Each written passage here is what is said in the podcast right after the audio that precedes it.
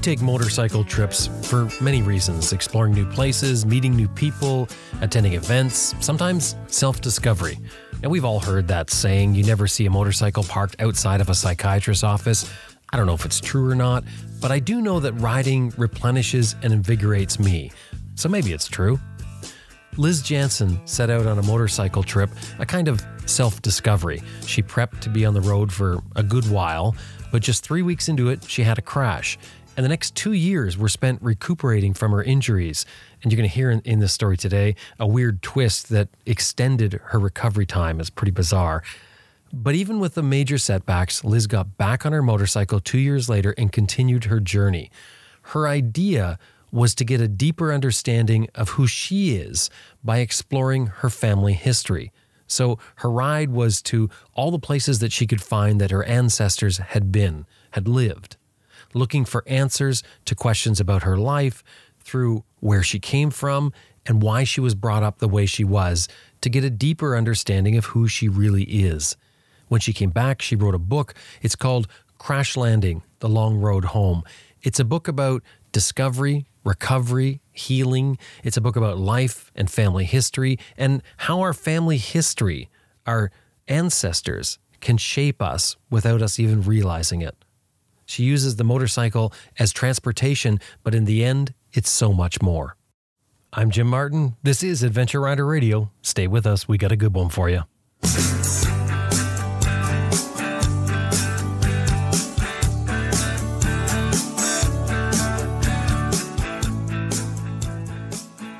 It didn't start out to be crash landing. When I was in 2014, I set out on a quest on my motorcycle, a solo journey. I was going to go and find out uh, about myself, who I was before my culture shaped me. And I crashed during that journey. And so it became the title became Crash Landing, but really it was looking at the experiences of, of my ancestors, how they'd shaped me, and my own experiences, uh, the culture that I grew up in, and really it's those crashes that we all have, which aren't necessarily on a motorcycle, that um, that call on our strengths, and that's really uh, really determines who we are and how we how we express ourselves in the world.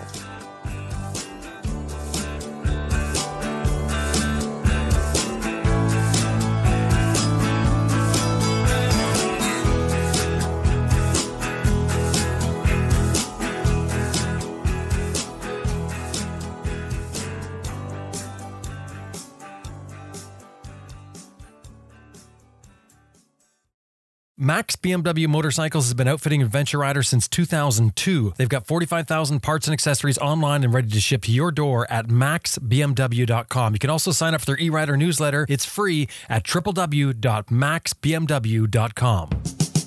Green Chili Adventure Gear offers American made, heavy duty, innovative luggage systems for all types of motorcycles. You can turn any bag into motorcycle luggage using a unique strapping system that's easy to use and switch from one bike to another. And of course, Green Chili Adventure Gear is all tested in extreme weather and terrain to withstand the abuse of adventure riding. And that has gained them a top reputation for tough, reliable gear. www.greenchiliadv.com. Greenchiliadv.com.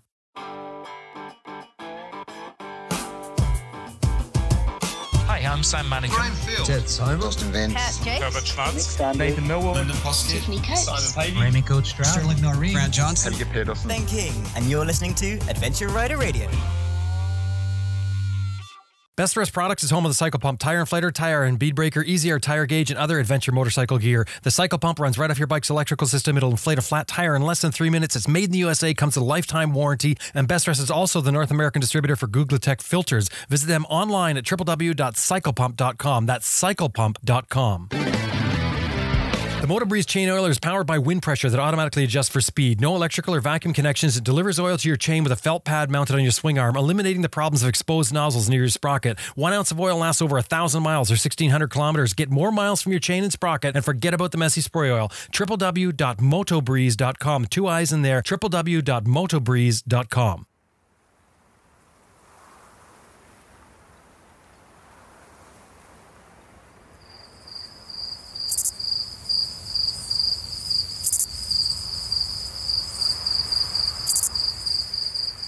August 27, 2014, Liz Jansen stood beside her motorcycle in a ditch, feeling disorientated.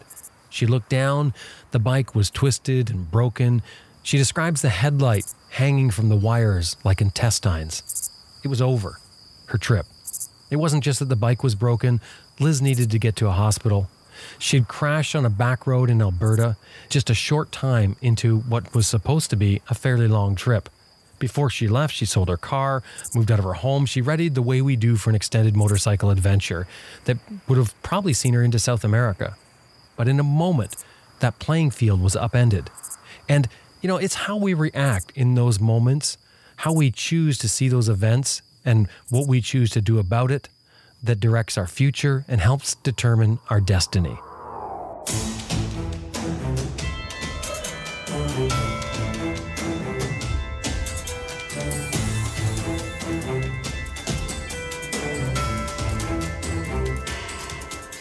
You ready to go?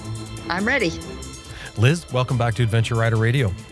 Thanks, Jim. It's great to be here. You're not a new rider. You've been riding since what, 16? Since I was age 16. Yes, that's quite a while ago. Why did you get a, a motorcycle? What, what's the interest in, in motorcycling at 16? At 16, it wasn't something that I really chose. It was something that my brothers, who were younger than I was, chose. They got a, a motorcycle, little Honda Cub, to ride around on the family farm. Don't ask me how I ever got to ride it, but I did. Somehow I did, and I've been riding pretty much ever since. When you were 16 years old, riding that, that Honda Cub around the farm, you were growing up as a Mennonite. What, what was your life like? How was it different than anyone else who grew up in, in rural southern Ontario farmland? It probably wasn't much different at all. It really was the church that I belonged to. It, it was the, the culture that I came from. So we had different traditions. And um, and that was that was probably different and probably um, a stricter way of life and a more fundamentalist way of looking at things. But other than that, I went to public school. I was one of the kids. I rode a motorcycle. You, you, know, I dressed like everybody else. My dad, my, my parents, they were in the community. You really couldn't tell. We just went to a different church and we came from a different background. So I didn't dress any different. What is a Mennonite or how would you describe it? That's a complex question.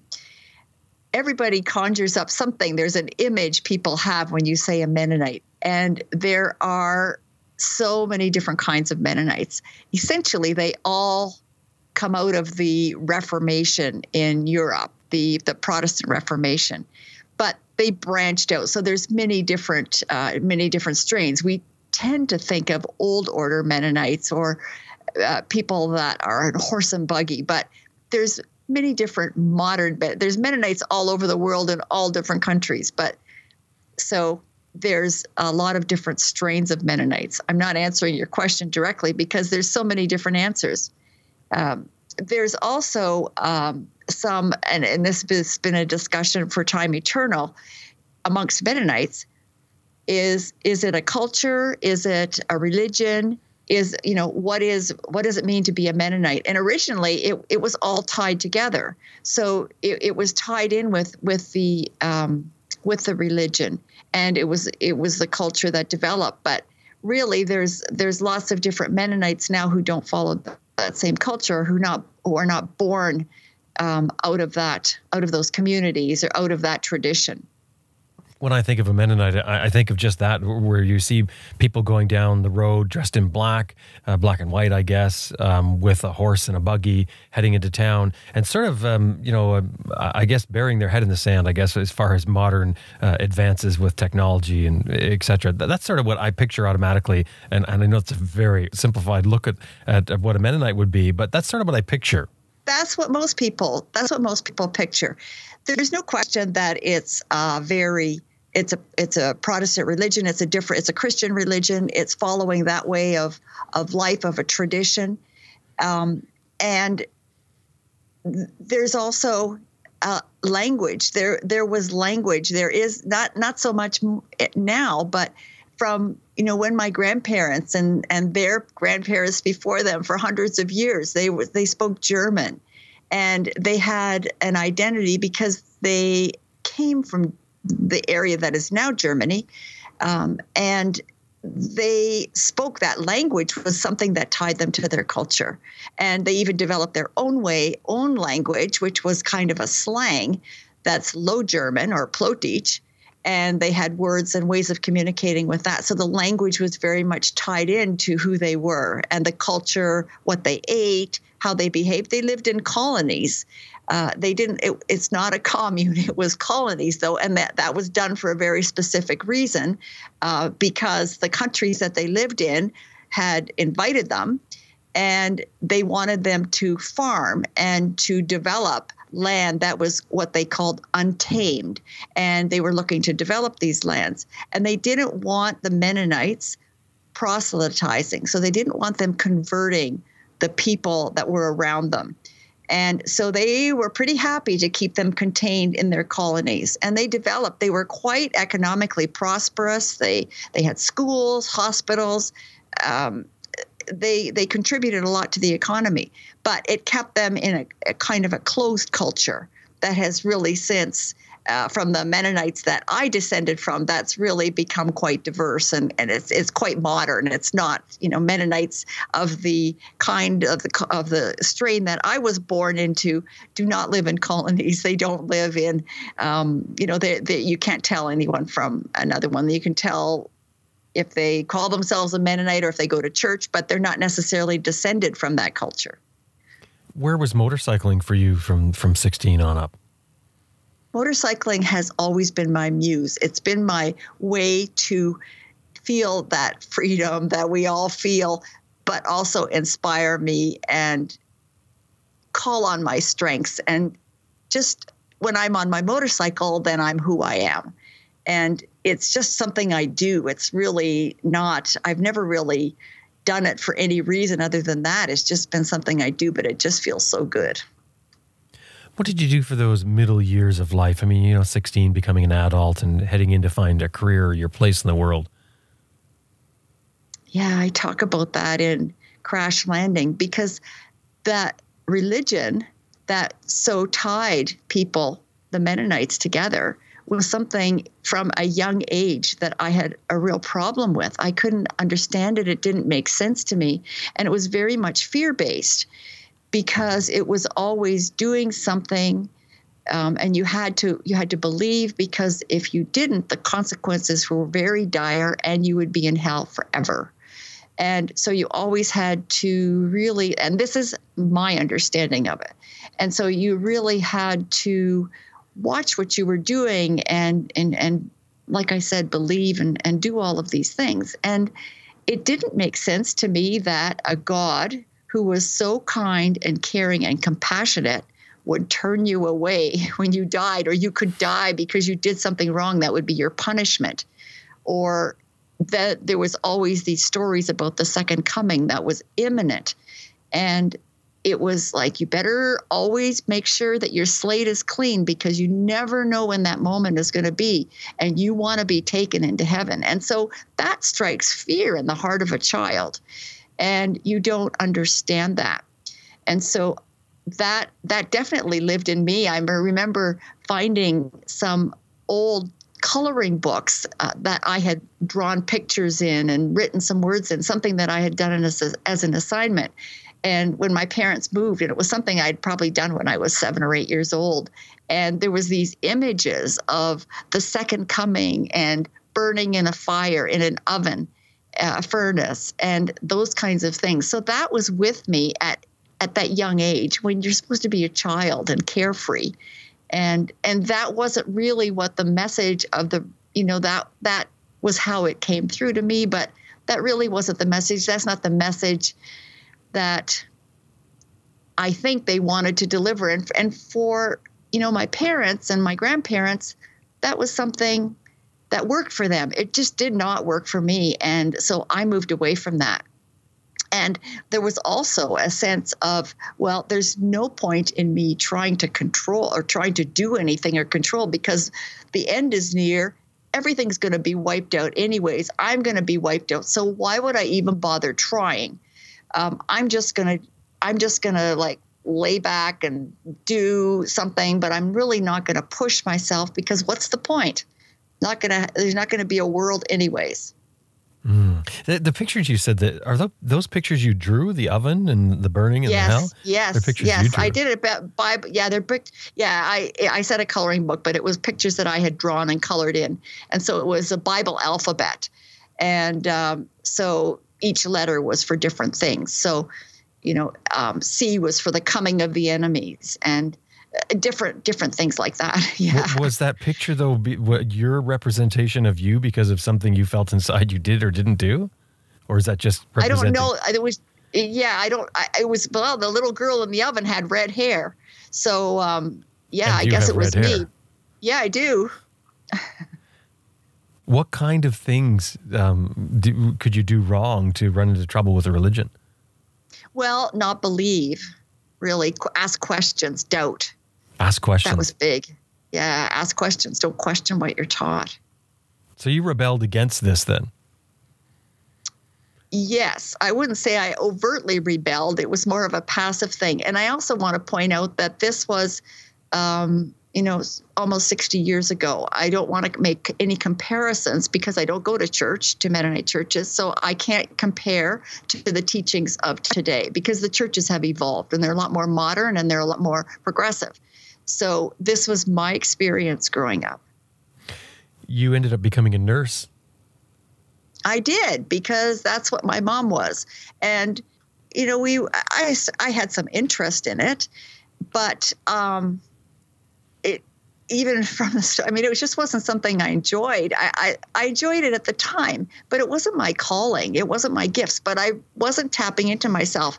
What I, I say in the book at that time, because I feel like I felt like I couldn't really uh, there was no point in doing anything. So I just went to sleep. I had these layers of protection around me because I still carried this fear. And I I I just was afraid of pushing my limits or pushing my boundaries or doing anything. And so I just went to sleep and that was it. For 30 years I didn't wake up because your your book crash landing that, that sort of comes um, at a time I, I guess uh, sort of a, a, ways after you had you made a big change you, you went through a divorce and and you um, ended up dumping your career didn't you I mean I, I, maybe that's the wrong way to say it but I you, did. you let it go I did. I walked away from it. That was the beginning of the end of that 30 year time I, that I was talking about, where I I said that uh, I woke up because I had evolved into these roles because I had taken a very passive, I was doing well. Um, and everything looked perfect. It looked like a beautiful life from the outside. But I felt empty. I was like a shell. And I had evolved into roles that didn't work for me in both my marriage and in my career. And so I knew that I had to do something about it. I did not want to spend the rest of my life like that. I wanted to do something um, that was much more meaningful than what I was doing. And when I say meaningful, I mean m- using my ability and my skills. The work that I was doing was very meaningful, but it just was not for me. And so I had to make those choices. I had to I had to leave those things because what I was going to do wasn't in those roles, either one of them. What happens to make a change like that? I mean, do you sit in a coffee shop one day and see a, a, cat rescued from a tree across the way, and all of a sudden it changes your life, or or do you just you know wake up, or or maybe it's these over months and years where you think uh, finally I, you get to a point you can't take it. I mean, what what's the what's the breaking point? What's the straw that breaks the camel's back, so to speak, and and is the turning point? It's a culmination of events, and for me, it was a culmination. I suppose you could have an epiphany, but for me, it was a culmination over years.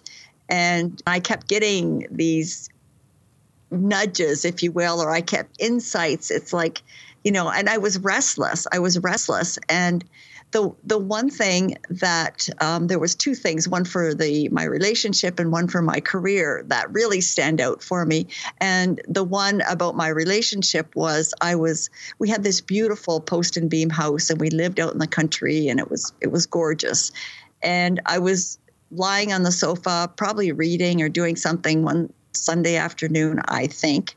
And I was looking up at these beams, and I had held on to that house because it was like a dream home.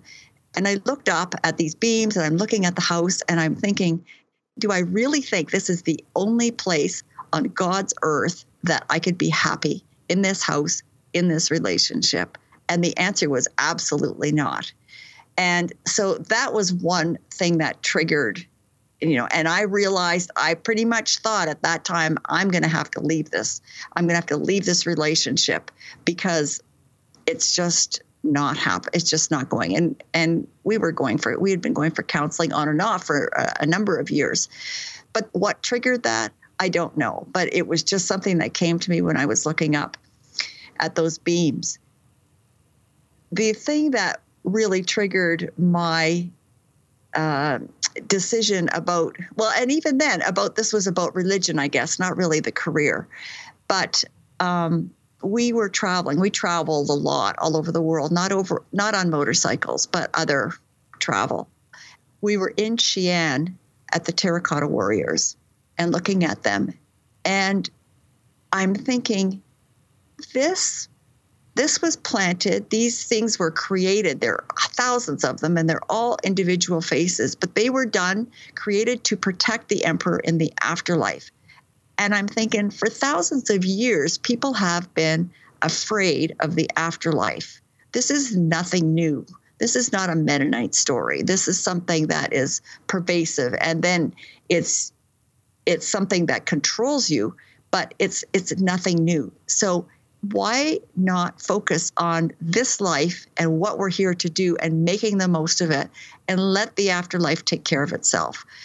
so I thought that uh, there was another thing that sort of correlated with that was a book that my mom had given me for Christmas, and it was a, a Mennonite history about the, the history of my grandparents, and it, this was in Russia and the the colonies that they lived in. But they were there was somebody that was talking about a church service, and it was the same fire and brimstone message that I was hearing, and I'm thinking they were saying the second coming was imminent a hundred years ago and we're still here. So I'm just going to set that aside.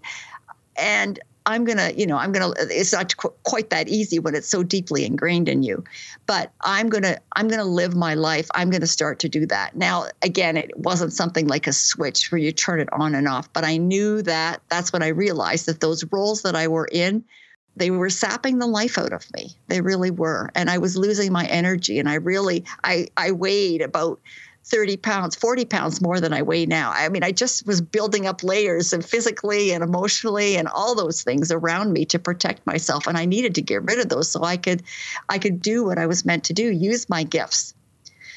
So yeah, it was gradual. It wasn't it wasn't uh, an epiphany. And then once I, I and I knew that I would have to change both of them because that was my whole life, both of those things, right? um, I had the same thing that had caused me to uh, be in that in that relationship had also been behind my choices in career. So it was a, a thing that um, I had to correct. Quite a scary move because, you know, I think this with everyone. Most people fear of what they don't know. They fear change. And when you, like you said, you've got a home and you've got a, a career and you sort of got your life, you can coast on through if you want.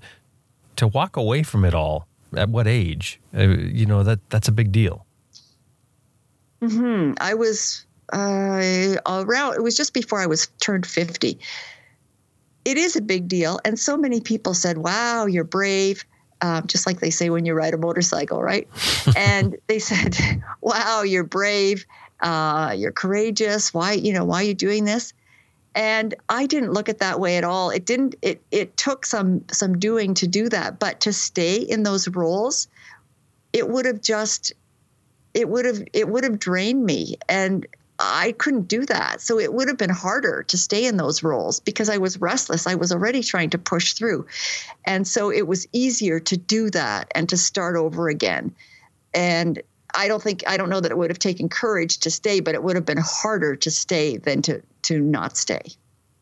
So you spent some some years after that rolling yourself into motorcycling more. I did. I sure did. After I left, uh, I left my marriage in December of 2002, and then the career came in um, August of 2003.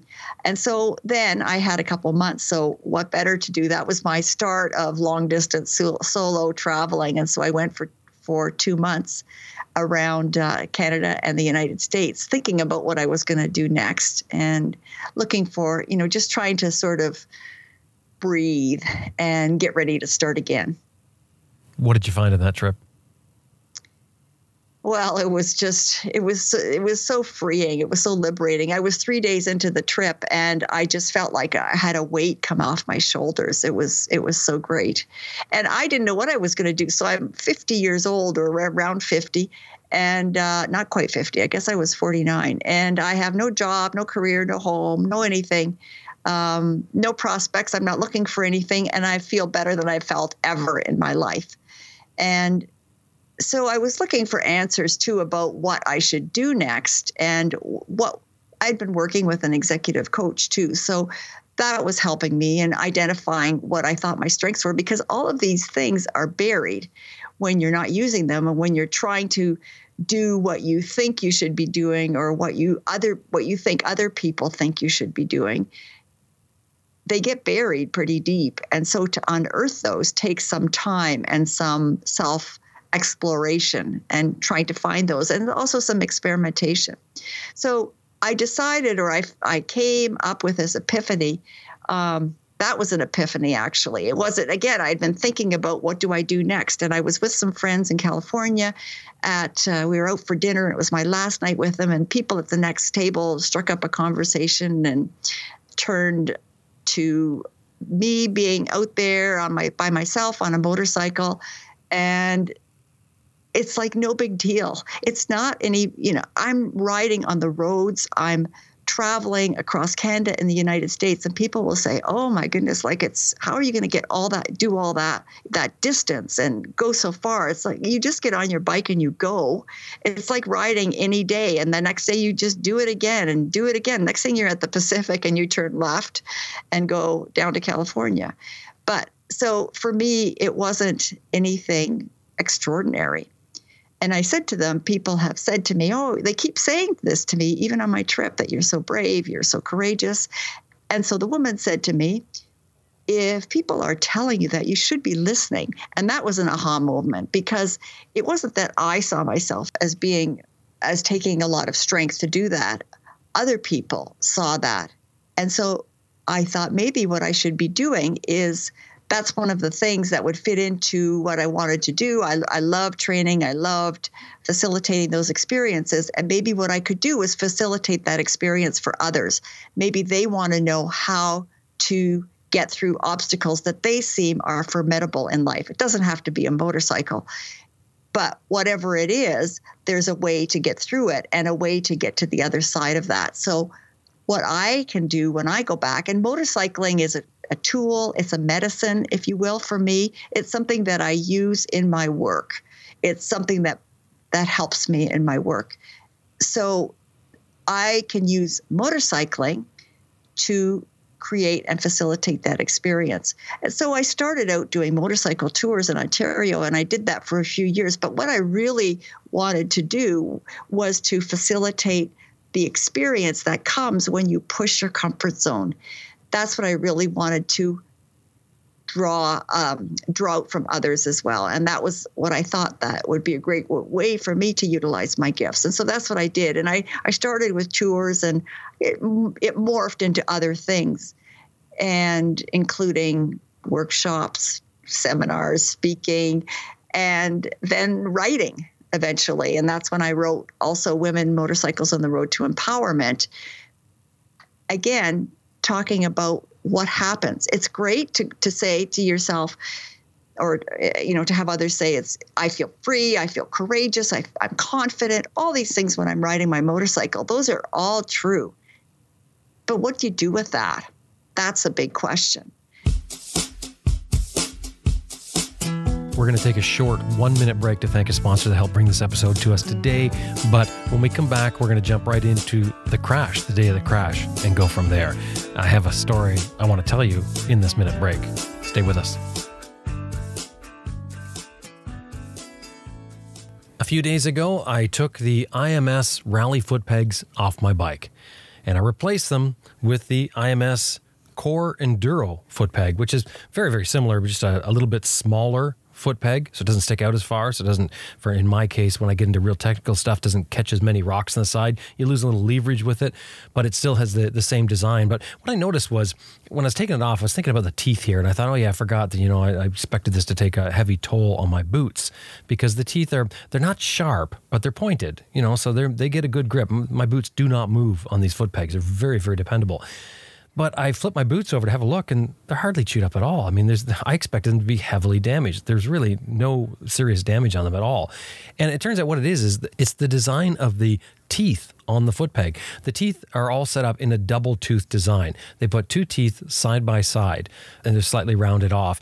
So, side by side, they give good traction. They dig into the soft sole of your boot to hold you in place, but they actually aren't enough to tear your boot apart.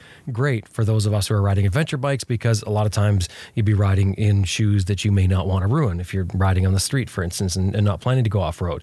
So, uh, and of course, their, their other, their ADV1 and ADV2 pegs are even a softer tooth design. They're more rounded than this one here. But I was, I was really impressed because it's a simple thing like that. Well, simple in hindsight, I guess, that protects your boots, gives you ultimate traction, and they're still made with their patented design for shedding mud you need to check out these foot pegs. I absolutely love them. www.imsproducts.com. And of course, anytime you're dealing with them, email, phone, whatever it is, make sure, please tell them you heard them here on Adventure Rider Radio. And again, now I'm riding with the IMS Core Enduros.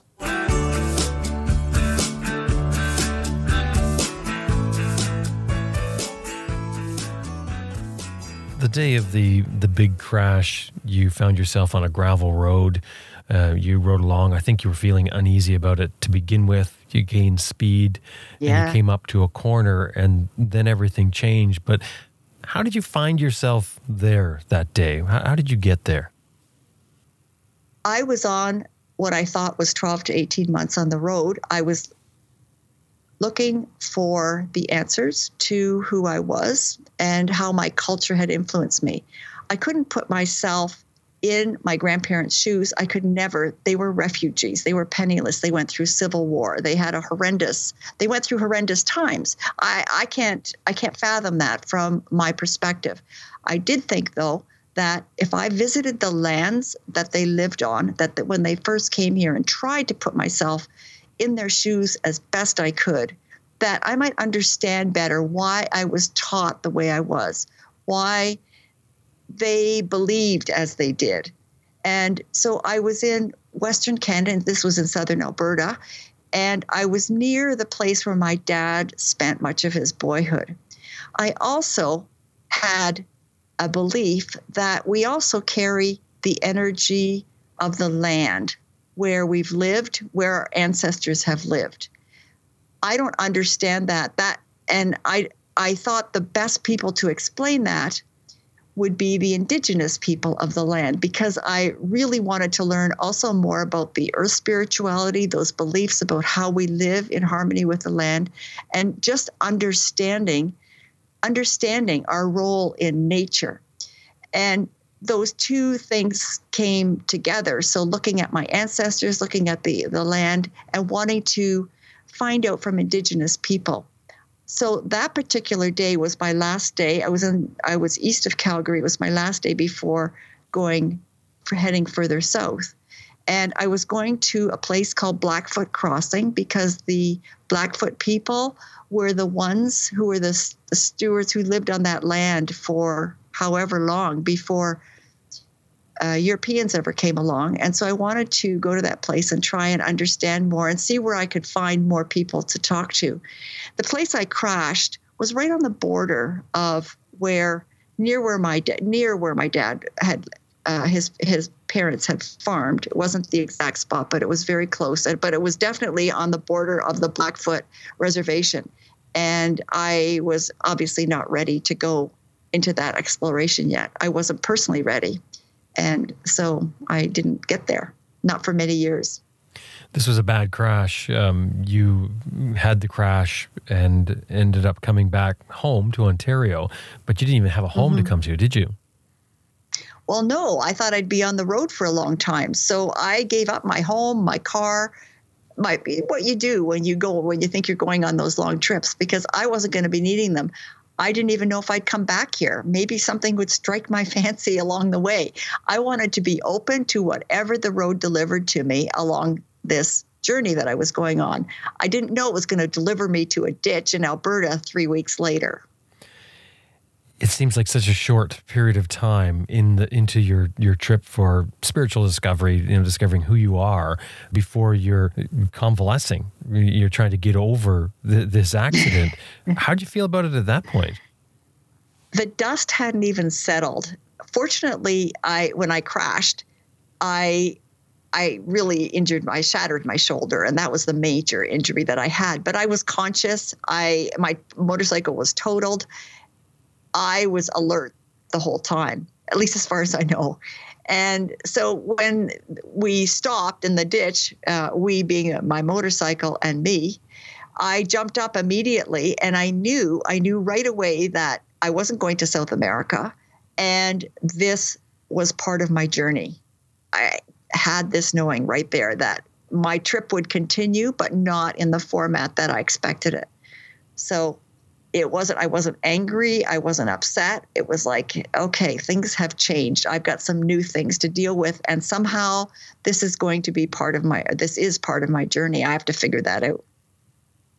That is a very good uh, perspective for something because it's easy and automatic really for most to get down on something like that the moment it happens. I didn't feel that way and i don't know why. Even right at the beginning, good things started happening. People, you know, I some uh, somebody came by and took me to the hospital. I mean, people were so helpful. There was those kinds of things, and people that I met that furthered my journey. And when I I got back home, the same thing. And I just knew. I guess it was because I had this knowing that I wasn't ready to do it on my motorcycle yet. I had to spend time in quiet, in stillness recovering and healing in all these ways.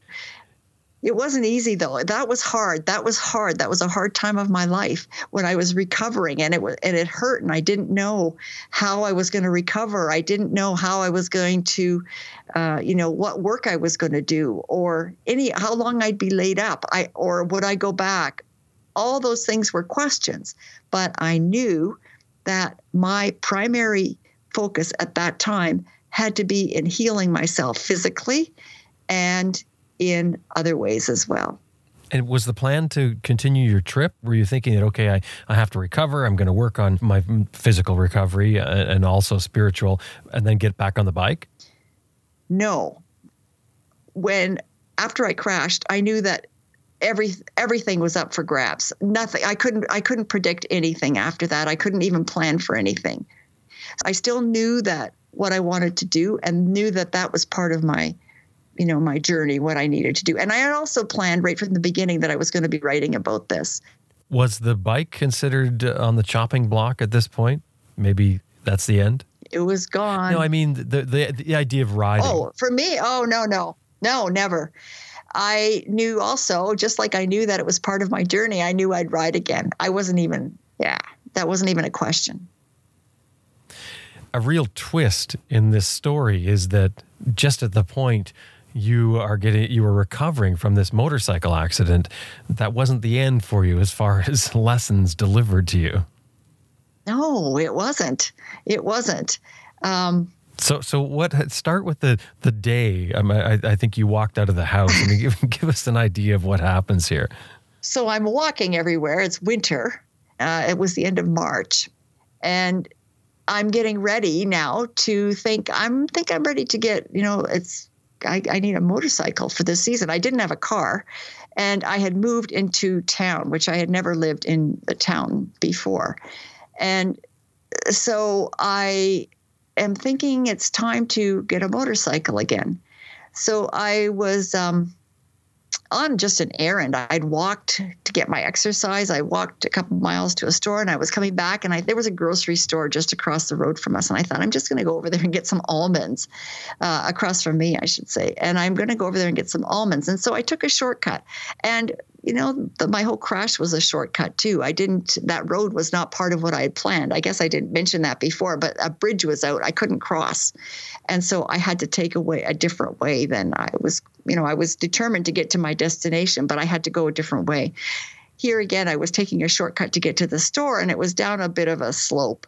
And it wasn't icy, but it was wet and the grass was a bit wet. And so I'm walking down this slope and I t- slipped and twisted my ankle and bro I heard it snap and my ankle was broken. And I, hmm. I said, You've got to be kidding me. Like I've just been through all of this on my motorcycle and I'm getting better. I'm getting ready to get back on the road. And really, I've got a I know I've got a broken ankle. My foot was just dangling and I heard it break. So again, I thought, well, I, I mean, it's happened. I can't change that. I have to I have to deal with this now. And I actually ended up in a wheelchair after that because my shoulder couldn't support me on crutches. And I couldn't walk. So I, I was in a wheelchair for a while. And I lived, the apartment that I had was in the top of a, a second floor walk up, up a curved staircase above. Uh, uh, uh, a hair salon. And that's where I was living. So it's not really very wheelchair friendly, shall we say, or even to get up, uh, you know, anyway with a broken ankle. And I had to have surgery. So I already had my arm pinned together. And now I have my leg, my ankle pinned together after that there's so many things you can read into this, Liz. I mean, you know, oh, know. the shortcuts, the, the the piling of things up. I mean, even the fact that you have an apartment with all the stairs and, and now you're in a wheelchair. I mean, you could be forgiven for getting very frustrated at this point and saying, "Come on, what's going on?" Well, here? I'll tell you, I did say, "Come on, what's going on here?" And my frustration was not at the things that were happening to me but it was like what am i not seeing? What am i missing? What i'm trying to get going and i keep getting set back on my ass again. Literally when i fell when i yeah. broke my ankle i was sitting on that mud. It's like what am i not seeing that i'm supposed to be seeing or i'm not ready to go? So that really made me tentative even when it was time to go again. It's like oh am i sh-? because some other things happened too you know a couple of illnesses and things. It's like you think you're going getting ready? It's like no it's not time yet. It's like well how am i going to know when it is time? And that played with me. And so when i did go back and i i i went in 2016 and i followed what i called the ancestor trail i tell you i kissed the ground when i got back because I was in one piece and my motorcycle was in one piece. I had a feeling and and even before I crashed, I was so confident that this was the right thing for me to do. So I was bewildered at the chain of events that happened that stopped me from doing what I thought I was supposed to do. Do you believe that these any sort of events in our lives are sort of delivered to you as a message, as a as a lesson, or do you think it's just sort of happenstance? You're in the right place at the wrong time, or vice versa? I think you can pull lessons from it. I don't think they're necessarily delivered as a lesson, but I think things happen.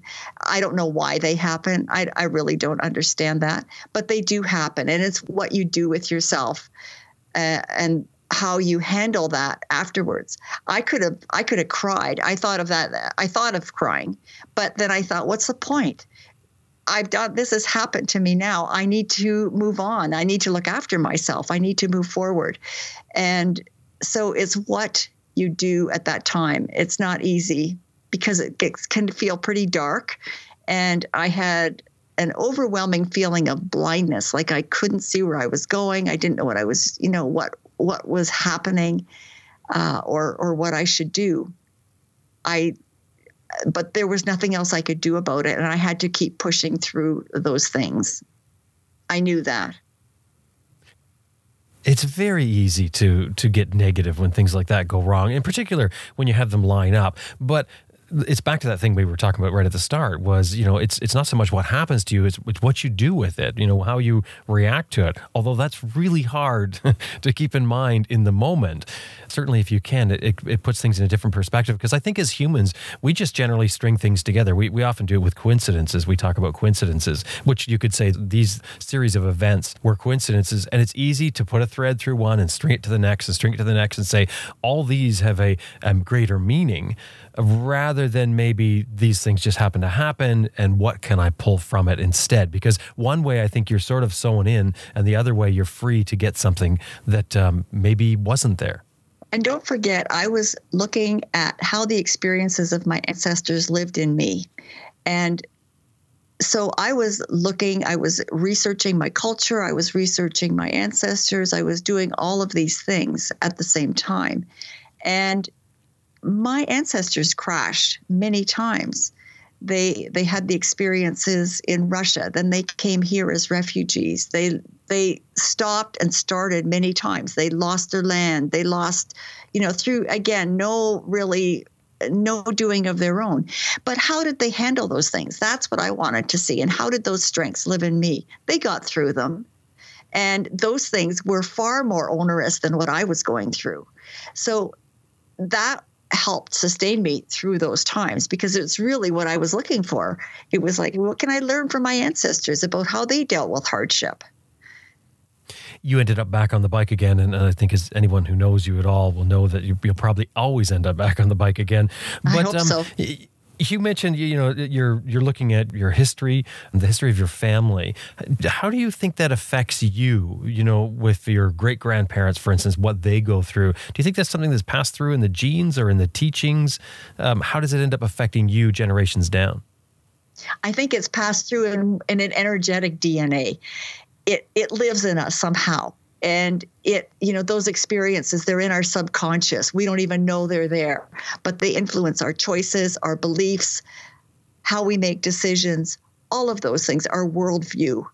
And there's stories around all of those things and they carry emotional charges and that's really what shapes us. But if we can look back and understand how the stories came to be and if we can understand how they were and perhaps write a different story for ourselves from those things. So my grandparents, you know, they had lots of strengths too, but the reasons they did things were in a different time than the times I was living in. Yet they still had the the, the strengths of resilience and flexibility, and um, you know they were very very strong in their in their beliefs and stoic. Those things can be both uh, a good you know those things can help you but those things can also get in your way.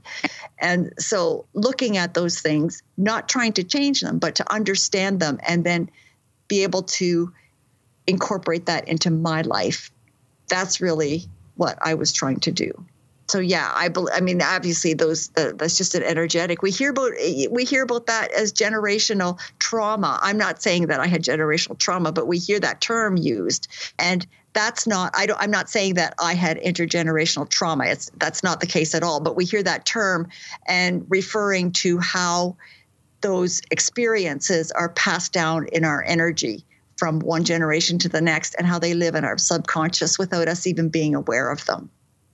And I think even if you if you weren't, you know, if you, your belief wasn't that things are, are passed down through any sort of energy, even if you thought about it from uh, just an evolutionary perspective, you know, when you live with someone, you tend to pick up some of their traits. So it, it makes perfect sense that some of the traits, some of the thought processes, some of the ideas from great grandparents would be filtered down through, however diluted when they get to you. Some of those had to originate way back when. That's right. And they originated for different reasons than things that would apply to my life. So you accept them, right? You accept that you do things a certain way, but times change. And so you don't need to do things that way anymore. Those things help them survive. Um, the beliefs that they had and the way they were, they help them survive. But they, those same beliefs that helped them survive almost stifled me. So that's what I was looking for. How do you understand what they went through and, and sort of apply it in your life or apply any sort of lessons from it? That's a big question. That, that's a big question. it is a big question. But understanding them, getting reconnected with my culture um, and extended family is you know looking at looking at what worked for them and really it's it's being so grateful for how they you know how they lived their life and the values they had and the beliefs and and how they stood up for what they believed was right and how they were able to overcome uh, hardships. Those things are all in me. And so those were, you know, those were the things that I was grateful for as I mentioned, you, you got back on the road. You continued your journey, but did it change at this point? I mean, you had your your, your whole time of recovering and, and of course recovering again after the ankle. Did the purpose of your trip change from that first outing where you ended up on that gravel road in the ditch, crashed, to now heading back out on the road again to do the same thing, to to follow your roots and try and find something uh, out about your ancestors through your motorcycle experience?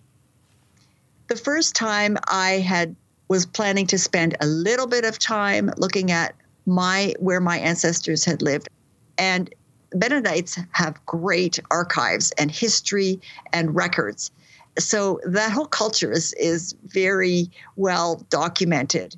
So I thought, you know what, I can find out stuff that I need from books from talking to maybe my aunts and uncles and those kinds of things. But I really want to focus on the energy of the land and this indigenous. I was also at the same time studying energy medicine based on uh, teachings from Peru, from shamans of Peru. And so I thought this is where I'm focusing.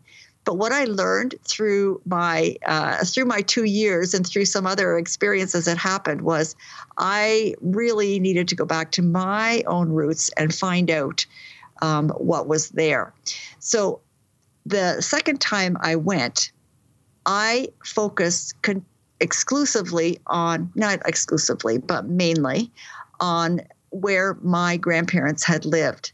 I was only going to go the first time to that place in southern Alberta, but this time I went to um, every place that I could think of that I knew where they where they had been, and that's what I focused on. So that took me to northern Saskatchewan, northern Alberta, different places in Alberta, and um, I guess that was the the province that where I had uh, the most because they had moved around trying to get established. Um, my grandfather, my dad's father, actually died when uh, he was 28, two years after he got here, and I had never known him. My dad was only two when he died, and so I really wanted to go and see where he had been and where he lived, um, and and visit his grave so that wasn't on my none of that was on my first uh, my first quest but that was part of me. That was another thing i realized that i may have distanced myself from my culture but that still lived in me. It was still part of me. No matter i can't i can't not claim that it's in me because it is. That's part of my dna and and the same with my grandfather who i never knew. His blood ran through me. And so i really wanted to go and understand that I think at one point you you were sort of declaring you're not a Mennonite. Um, I did that, and I think you wrote it down in big bold letters, didn't you? I did and my and this was just after my crash. I'm not a Mennonite. And I don't I don't know that I how can I identify as a Mennonite now? I came from that culture, but I don't, you know, I don't follow the the religion, uh, but I, I come from that culture. So I, I, don't really call myself a Mennonite, but I say I came from a Mennonite culture, um, whatever that is. But I really was not ready to accept that even at the beginning. Crash Landing, The Long Road Home is a great read. And looking back now, after you've done this book and you you you know your trip and you've understood some things, what's different now? When I wrote Crash Landing, I I had intended the book was going to be uh, some history of the Mennonites and how that lived in me. Uh, it was never going to be a memoir because who am I to write a memoir? And but that's how it evolved. When I was working with my editors, they they said, you know, I was already a couple of years into it, and it just wasn't coming together. And they said, You've got to make a choice here. You've really got two books one's a history book, one's a memoir. So choose which is it going to be? And so I, I chose memoir because I knew that's what the story was what I was supposed to be writing. And it's really the most open that I've been. I I've said that I didn't want to be identified as a Mennonite. I hid that from people. But going through that whole experience, not only did I come to terms with that and come to terms with my background and, and how I was raised. But I also came to terms with who I was and I expressed that openly and authentically and there's there was no, there's nothing hidden there it's it's who I am and when you're when you're taking on roles and trying to be somebody you're not being yourself and other people don't see you for who you are. In crash landing as i wrote that and even as i'm beginning to talk uh, at events and different things now i'm really people are hearing some including my family for the first time that i'm really being open and honest with them. And it's so liberating because it just makes for such better relationships and it makes for much richer life in all ways when you can be yourself Liz, great to sit down and talk with you once again. Thank you very much. Thank you, Jim. It's great talking with you too.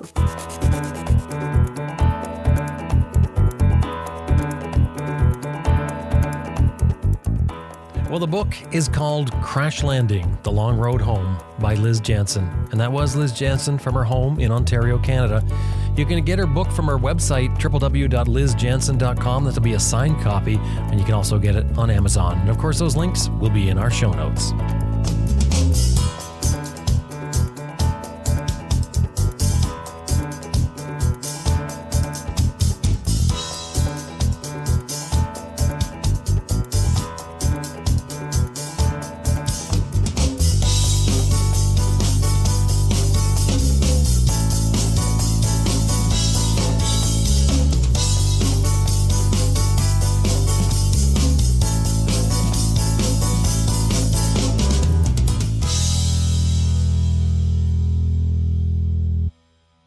Just want to remind you that this episode was made possible for you today in part by Max BMW Motorcycles at www.maxbmw.com, Best Rest Products at www.cyclepump.com, Green Chili Adventure Gear at www.greenchiliadv.com, and Motobreeze Chain Oilers, www.motobreeze.com.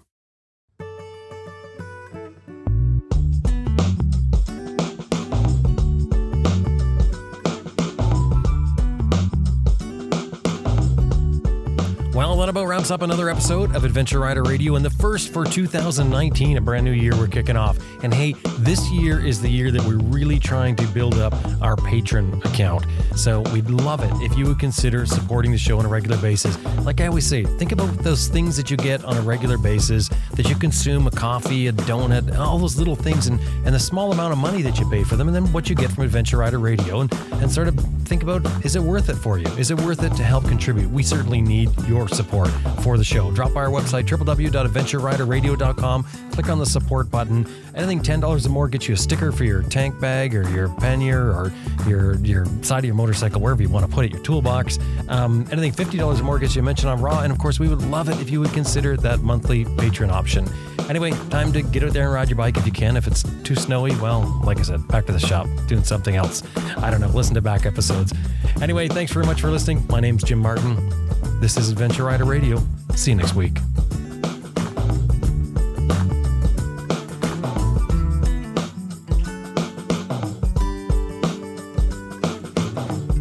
Hi, this is Janelle Kaz, aka Moto Gypsy, and you're listening to Adventure Rider Radio.